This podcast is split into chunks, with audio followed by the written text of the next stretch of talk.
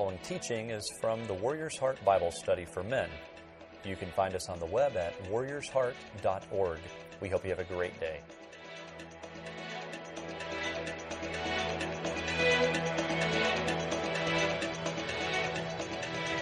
Most of us as guys, we we respond to our life because of events that happen.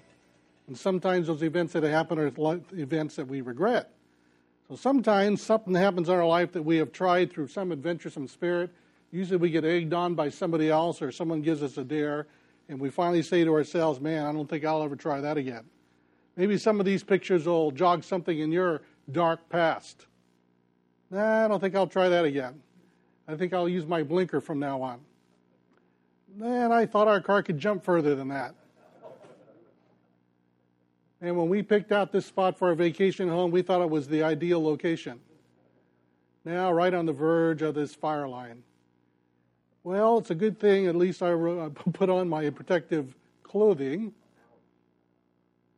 Maybe if I took a shortcut on this bike ride, I can get there before everybody else does.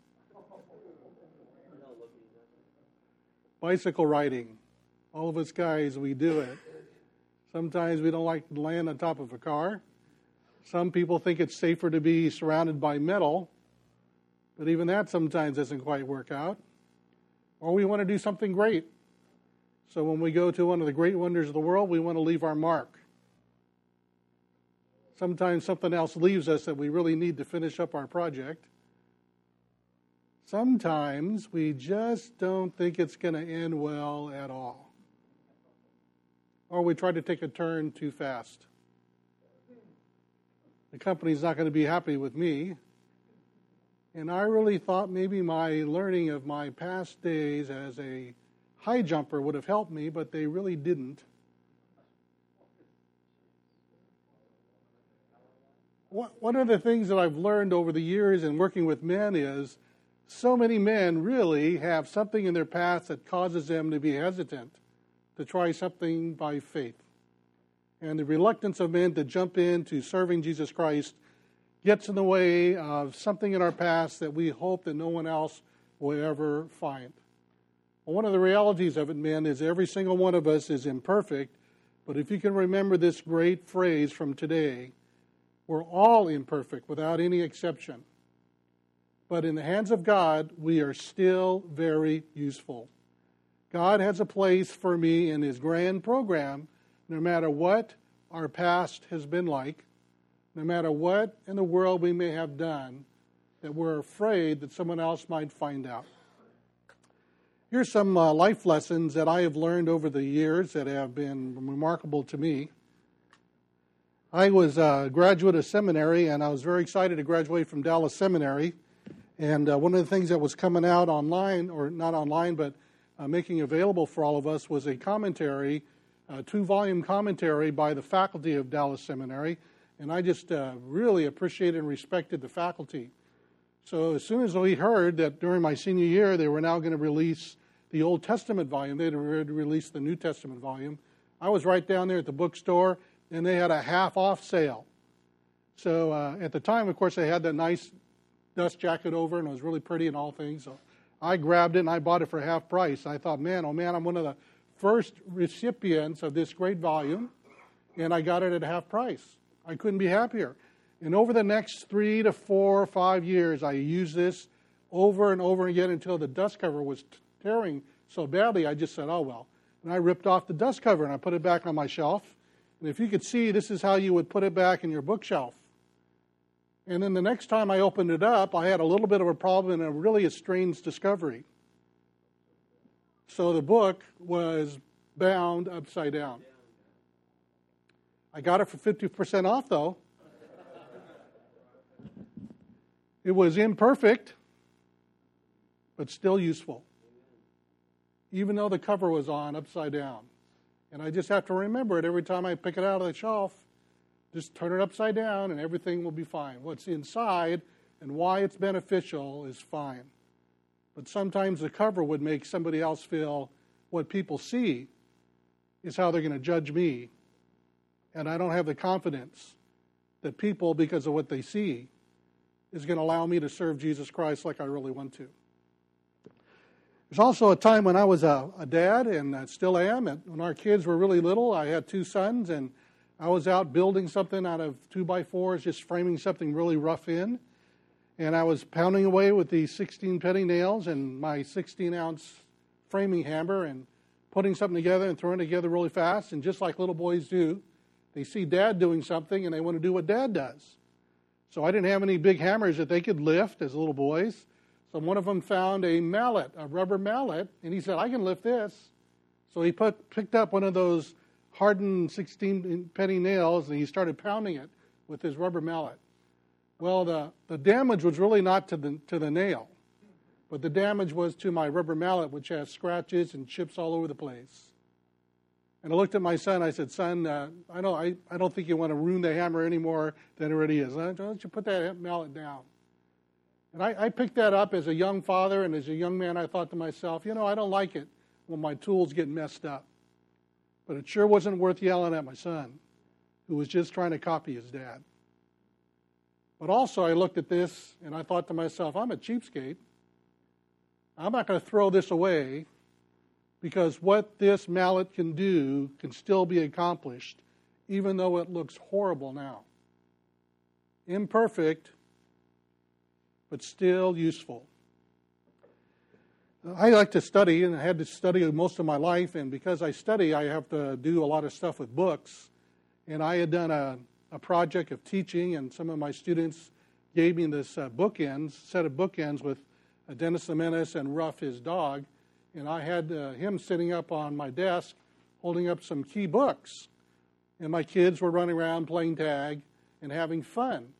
So during the time when everything was fine, I said to my two, two boys, Be careful, don't knock the desk, or Dennis the Menace is going to fall over and he's going to break. No problem, Dad, no problem, when they are happy and things were going well. Well, suddenly somebody cheated, somebody pushed the other one. That got somebody's dander up. Suddenly they started wrestling and fighting, and it was no longer happy. He says, Be careful, kids, don't knock the desk. If you do, you're going to knock Dennis the Menace down, and he's going to break. And they didn't say, Yes, Dad, they just kept fighting. And sure enough, one of them pushed the other one against the desk. Dennis the Menace fell on the floor, and when he hit the floor, as I was trying to reach out and grab it, not in time, when he hit the floor, his head fell off, and his little famous tweak on his hair, that fell off and all the sawdust was pouring out of his neck. My two boys stopped, frozen in midair. It's exactly what Dad told us not to do. So I started saying, well, maybe you guys can help me put the sawdust back in him. So we started picking up the sawdust and pouring it back in Dennis's body. I pulled out a, a tube of super glue, glued his head on, and glued his famous tweak on. And now, if you look at it very closely, you can still see the line on his neck and the tweak in his hair. But there was enough sawdust put back in him that he can still hold up a book. Imperfect, but still very useful. Now, I suspect, gentlemen, that probably in all our lives there's something there that's gone on that maybe if we thought, if our life were put up on this screen, we wouldn't be very happy. In fact, I'd like it if maybe those things were never known by any human being at all. Maybe the fear of those kinds of things puts us in a position of saying, because of that, my confidence today to be an initiator and a faithful servant are really lacking. Maybe some very important questions to ask ourselves are these do, Does some failure in my past prevent me from trying to do something significant today? Does, feeling, does a feeling of inadequacy reflect itself in what I will or will not do in the Lord's work? Am I no longer constantly contemplating being a part of something great for Jesus Christ? That's a very important question. If I were to ask you to write down on a piece of paper one of your life goals that matched itself with greatness for the kingdom, would you be able to write down anything that your life is now targeting so that your life would be lived with significance out of gratitude for what Jesus Christ has done for you? Well, here's a passage of scripture that maybe can give to us a restart if there's been any hesitation of our past of something that has caused us as individuals to be hesitant to be involved with greatness. It's in 1 Corinthians chapter 1. And Paul writes to this church full of potential, but full of sin and disobedience, doing things that really they would regret down the road.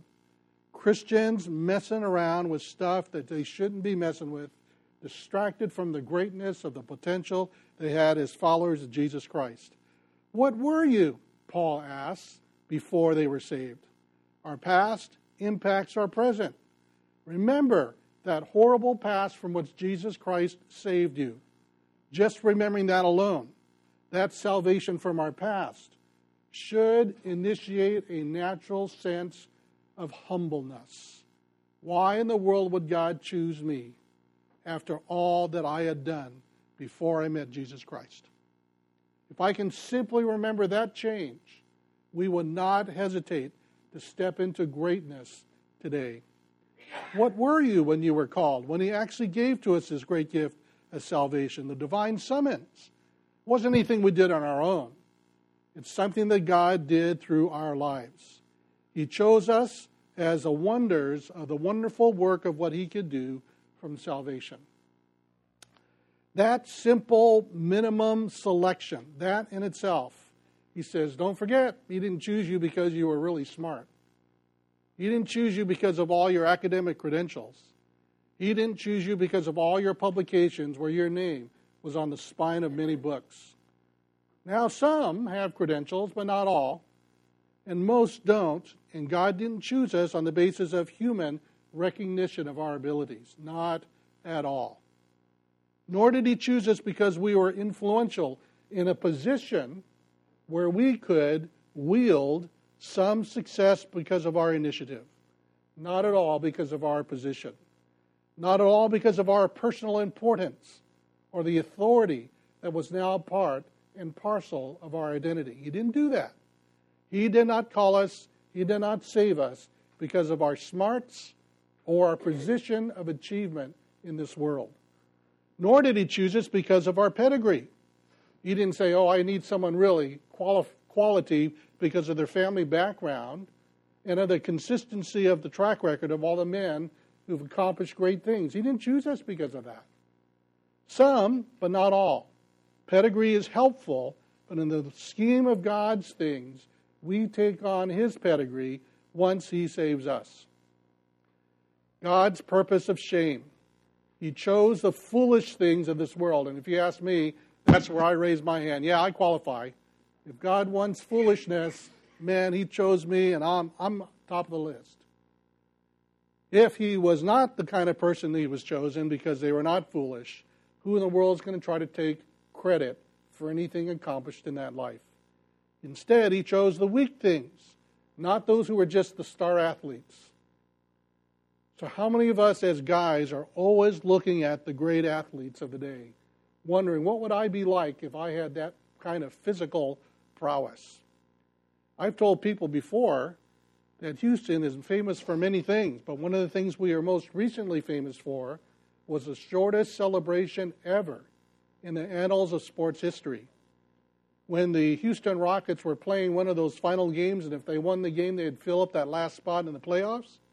Some Christians were actually praying, God, help us win this playoffs, get this game so we can get in the playoffs. And by some miraculous stroke, we won that game. And people were celebrating until somebody in the celebration asked, Well, who are we playing in the playoffs? Someone said Golden State. That was the end of that celebration. So sometimes we look at the athletes and think that all of our identity would change if we were like one of them. But God says, no, I chose the weak ones, the non athletic ones, the ones. Now, sometimes He uses them. There's no question that they're an occasional exception.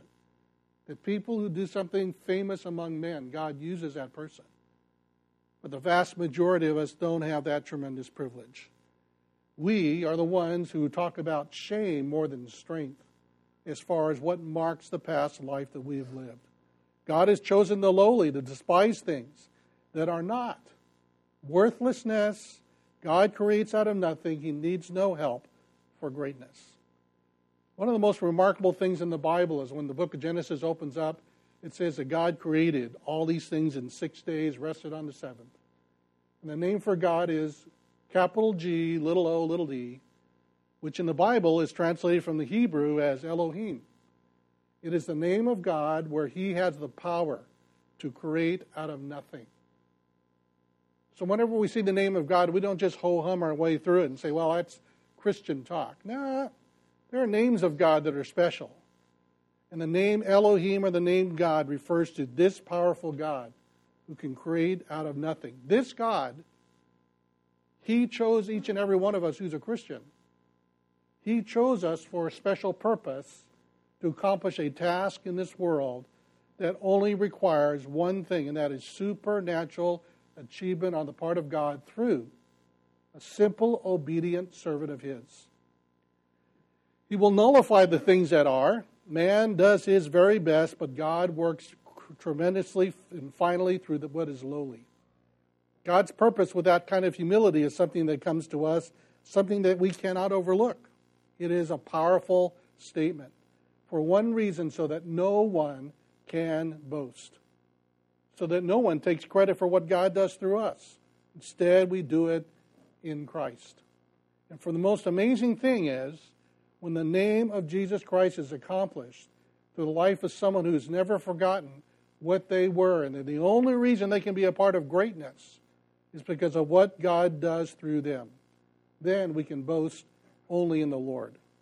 With righteousness and holiness and the redemption that we've been given, all a part of what God has promised us in the past. Now, this is one of the reasons why I'm bringing this lesson to us today, because sometimes it's not just what we have done by bad choices or goofiness in our past, but something that we were born with that gets in the way of our significance of trying anything new. And that is this thing called sibling order. Anybody here have uh, older brothers or sisters? Uh, yeah, me too. I, I, I mean, I, I tell people in my personal testimony, I, I grew up with a, very challenged and, and disadvantaged uh, childhood. My disadvantaged childhood is, is proven because I had an older sister. Now, I don't know if you had an older sister, but I not only had an older sister, but I had an older sister who was incredibly bright. And then after that, another older brother who was before me who was incredibly talented. Now, this is uh, the kind of story that I look in the scripture and say, yeah, I can really identify with this. When you look at God's greatness and the people He chooses, He has chosen, yeah, He chose a guy like Caleb. Caleb is famous for his courage, for his military prowess, his ability to look strategically at a battle and figure out how they can win it. And God used him he became an amazing hero for the nation of Israel. He was the kind of person who followed the Lord wholeheartedly, and everyone knew it. It was a part of his reputation. And this amazing thing, God affirmed his commitment to him. And this amazing phenomenon in Joshua 15, in accordance with the Lord's command to him, Joshua gave to Caleb a portion in Judah. Not only did Caleb do great things courageously, but he is rewarded by God personally for his great achievements. How in the world could you follow somebody like that? Well, the amazing thing is, he was followed by somebody, and it was his younger brother. How in the world would you like to follow an older brother like Caleb? The Bible actually names him, and his name is Othniel. Baby brother is now going to have the chance to make good. What in the world would he do? What kind of pressure would a younger sibling have after being led by not only a great older brother, but an amazing older brother God personally honored and elevated? How do family members heighten? Uh, uh, uh how, do, how do family members heighten under this kind of pressure? It's an awful kind of thing, and our community absolutely frustrates ourselves with it as well when we think about a brother who's accomplished so much. So Othniel steps up, and the Bible says to us in Judges chapter 3, verse 9, it's a name that you ought to remember. In the book of Judges, every single one of the individuals that God lifted up to become a hero for the nation of Israel had something in their past that others could have used as an excuse never to obey Jesus, never to obey the God of the Bible. But these individuals, without exception, even though they all had a legitimate human excuse for saying no to God. Every one of them said yes to God. And as a result of that, God used them powerfully. Othniel could have said, Hey, God, you know, use my older brother Caleb. He's already a, a proven entity. Don't use me. I can't do anything like he can. But Othniel did not let that get in the way. He was ready for the Lord to direct him. Abraham delivered all, he was able to deliver all of what God had given to him for Israel. He acted in courage, faith, and decisiveness. And God gave a miraculous success. Phenomenal in my mind when you think about all that God was trying to do for the nation of Israel through the life of this amazing single individual. Othniel steps up. And not only that, but this divine blessing is clear in his godly leadership. The Bible reveals that to us. The Spirit of the Lord, notice the letters are all capitalized. This refers to the name of God, Jehovah, the God who makes promises and keeps every promise he makes. Came upon him so that he became Israel's judge and went to war. The Lord, or Yahweh, Jehovah, gave Cushan Rishathaim, king of Aram, into the hands of not Caleb, the famous older brother, but into the hands of the younger brother, Othniel, who overpowered him. Empowered by the Spirit of God with selflessness, position with regard to responsibility, courage even in a time of war, he exercised great strength because of what the Lord could do through him. When I look at this, God's specialization in the longevity of what good results come from a faithful person like Othniel, I look at Judges chapter 3, verse 11. So the land had peace for 40 years until Othniel, son of Kenaz, died. And the longevity of such faithful service was a reward of a younger brother, even though he could have had the excuse send Caleb, a proven and known quantity before me. Now, I don't know about you, but I lived my life under the shadow of my older sister and my older brother for all of my life. Every time I went into a new grade in grade school, I remember the teacher looking up when she was reading out the names and she read my name. And she looked at me, or he looked at me with a big smile and said, Oh, you're Valerie and Vernon's younger brother. Wow, I'm sure that you're going to do fine in this class. And I would mutter to myself, Valerie, Vernon, never heard of them. And I thought to myself, oh, yeah, I've heard of them. They're really boring. All they got was the same old letter grade for everything A, A, A, A, A. I'm going to show you some variety. and I said, after all, C stands for creativity. And I, I cannot believe how hard it was because everyone assumed that I would reach a certain benchmark because my older brother and older sister went before me, and I was related to them. So I would do just as well, and I did not. My sister not only did well in school, but she had set a personal goal for herself. She was going to be a biologist in the state of California, and her goal was that every time she took a state exam for a biologist, her goal was to be in the top 10 percentile. She never reached that goal because every time she took a test, she was in the top 3 percentile.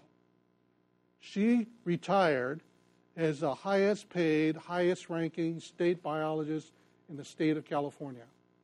So that whenever the governor, on three different terms, three different governors, utilized her skills as, her, as their primary advocate and resource person for anything that dealt with the ecology of the state of California. That was my sister. And my brother, who followed after her, took a different route. He's the kind of guy who applied to medical school, and when he got a full ride scholarship over to Penn State or someplace like that, he said, Ah, oh, that's too far to go. I'm going to wait till I get into the school in California of my choice. So I'll, I'll just hang around at UC Berkeley for another year and, and just get another master's. That'll be, that'll be fine. And then the next year, he gets a full ride into the medical school of his choice in California. So today, he is the one of the, one of the very best orthopedic surgeons in the state of California. If you want a knee replacement, you go see Dr. Fong because your knee replacement is going to last two or three longer, two or three times longer than anybody else's. Oh yeah, and Valerie and Vernon, they had a brother named Bruce. And I tell you something if Jesus Christ had not grabbed a hold of my life, I don't know where I would have been. And when I look at the things that God has allowed me to do in the name of Jesus Christ, what a huge privilege that has been. Not only to be a professor preparing people for ministry in the mission field, to be the president of a, of a seminary, to lead an organization that's going to proclaim the name of Jesus Christ, to serve on the board of directors of a group called Promise Keepers, and to be able to speak at some of their events. Over 30 events I got to speak at. Some groups as small as 5,000, some as big as 1.4 million at Stand in the Gap. And I'm thinking to myself, what a, what a tremendous contrast this is to what an insecure, unbelieving young boy would say to himself I have no clue what I can accomplish in this life after that sister and after that brother. And I can make every excuse under the sun to let the word greatness fall from my vocabulary but instead to see that in the name of Jesus Christ, because He chose me, I can now have the privilege to be a part of something far greater than I could ever imagine as a human being. But take no credit for it because I am marked by the insecurity and the lack of confidence that I had before meeting Jesus Christ as my personal Savior. Imperfect? Oh, absolutely but still very useful in the hands of an Almighty God. If you are here today and greatness is not a part of your personal goal of being a key part of something great that God wants to do, you do not know God very well. It's not what we know about ourselves. It's not what we generate about our own spirit. It's about what the Almighty God who can create out of nothing, that's how powerful He is. And when He says He wants to use us for supernatural, eternal things, God never says anything that He will not keep His word on. Because Jehovah, Yahweh, the Lord, Lord, that is all about God making promises and keeping everyone that He makes. Even if it's necessary for Elohim to create something out of nothing in order to make his achievement possible. Gentlemen, I am mystified at the city of Houston. Why in the world can't a group of guys like us just go before God in prayer, influence that prayer by a life of obedience and touching the people at work that we see every single day, and letting the Spirit of God, in the name of Jesus Christ, allow us to influence them for eternity? So it would be the initial spark to make this city come alive in the name of Jesus Christ for all eternity. Houston is known for goofy things, like I said, the shortest celebration in the annals of sports history. Or maybe famous because we were the fastest growing city in the United States for many years going on. The Port of Houston has been the leading import port in the entire United States for 24 years running. We are the the one city in the entire world where 30% of anything that touches the word oil comes through and is influenced by Houston. Why can't Houston be also known as a place where Jesus Christ is alive? And where people can't say, stop saying there's something spiritual going on in Houston, and you've got to go visit that city to get a sense of what Almighty God is doing in an urban area that has become alive because men who are not trusting in themselves, but in the greatness of what Jesus Christ can do through them, are now surrendering to His leading in their lives. And yeah, they're imperfect, but every one of them knows that in the hands of God, they're still incredibly useful. That, gentlemen, is a story of Othniel. That, gentlemen, is a story of a man of faith who believed way beyond what was natural to be hesitant over, just to trust God and not the opinion of men. Have a great time. Thank you for joining us on this week's podcast. We hope you can join us in person. We meet Thursday mornings at 6:30 a.m. in the Garden Room of Houston's First Baptist Church. For more details and to register, you can visit us on the web at warriorsheart.org. That's warriorsheart.org. Have a great